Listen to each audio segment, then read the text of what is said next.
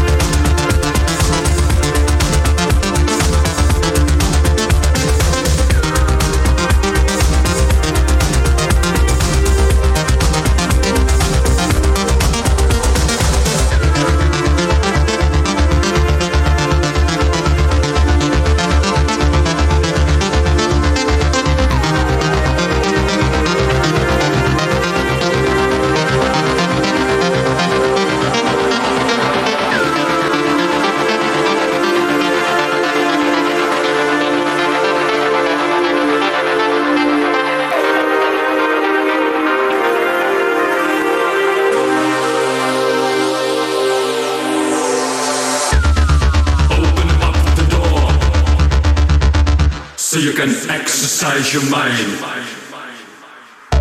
See what you've got in store. Don't let your fears dictate mankind. So stand up straight, boy, and ride your horse into the night with waving flags on to the teeth. You wear your sins and show your pride.